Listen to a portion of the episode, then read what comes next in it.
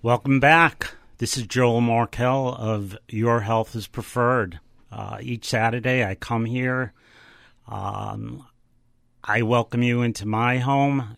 Hope that you welcome me into yours, and uh, look forward to spending each Saturday morning with you. Grab a cup of coffee, grab a pen. Um, I want to give you our contact information, which is Preferred Home Healthcare and Nursing Services. The way to reach us is 1 800 603 CARE. That's 1 800 603 CARE. Or visit our website, uh, preferredcares.com. That's preferredcares with an S dot com. We look forward to um, you visiting our website. Um, I think you'll find it filled with information about home health care. As I said in our first segment this morning, I am excited, honored, and um, just blown away that I was able to get Marc Elliot to come on our show. Marc uh, promised me that he would be here this morning. I have to tell you that he flew in from Iowa, uh, lecturing at the University of Iowa. He recently spent some time in Germany. Uh, got to sleep at five o'clock in the morning last night and told me that uh, he was going to make it, and he did. So, honestly, this morning I'd rather be Joel Markel instead of Marc Elliot, but he's he's doing fine. Marc, welcome to uh, Your Health is Preferred. Good morning, Joel. It's uh, great to be here with you. Thanks for having me. Marc, I found your story so interesting that I decided that it, I had to have you on as one of my first guests. It was if I didn't catch you now, I I just know that you're going to be going up in those famous circles where you're going to be television and I have no idea where your career is going to go, but I thought that hey, while I got this guy fresh, let me grab him. Let me uh, just tell the audience a little bit about you and why I am so intrigued. Marc suffers from Tourette syndrome and has overcome so much suffering in his life that I felt that it really lends itself to so much of what we do in home health care that I thought he was a perfect fit. But for those of us who, for those of you who are unfamiliar with Tourette syndrome, I'm going to let Marc uh, tell us a little bit about uh, what the disability is. Yeah, so, so Tourette syndrome is a uh, neurological disorder, and what happens is is the easiest way that I explain it to people is that Tourette syndrome creates this itch-like sensation inside of my body. It doesn't feel like the kind of itch that you might have in your hand or your hair, but it's the same idea in that it's totally involuntary.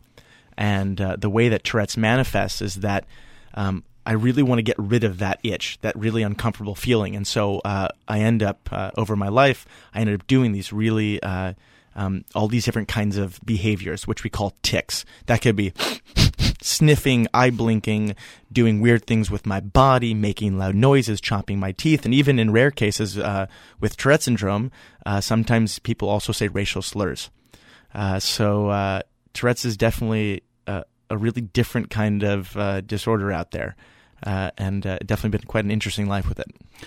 Marc, I have a question for you. At what age was it apparent to uh, your parents, to physicians, that uh, you suffered from Tourette syndrome?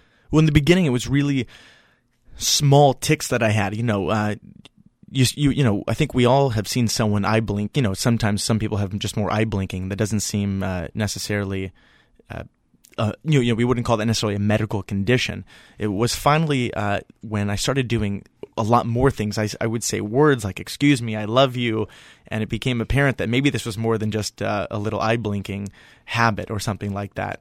And uh, finally, uh, my dad was reading an Ann Landers article. And uh, he goes, you know what? Maybe Marc's little noises and, and words. Good old Ann Landers. Good old Ann Landers. Helped the whole country. Seriously. And uh, it was after he read that article, I went to a neurologist, and uh, that's when I was first diagnosed with mild Tourette's, and that's when I was around nine years old. You know, I I wanted to ask you a question.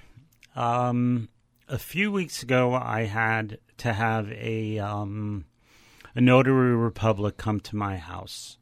She had to notarize some documents. This is somebody that I had never met before, and she had what I think is the worst stuttering problem I have ever encountered in my life.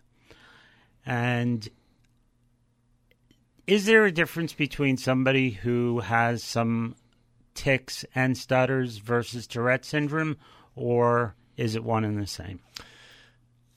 To be totally honest with you, I wouldn't necessarily have the expertise to know specifically if, uh, you know, enough about sort of uh, the background of each of them.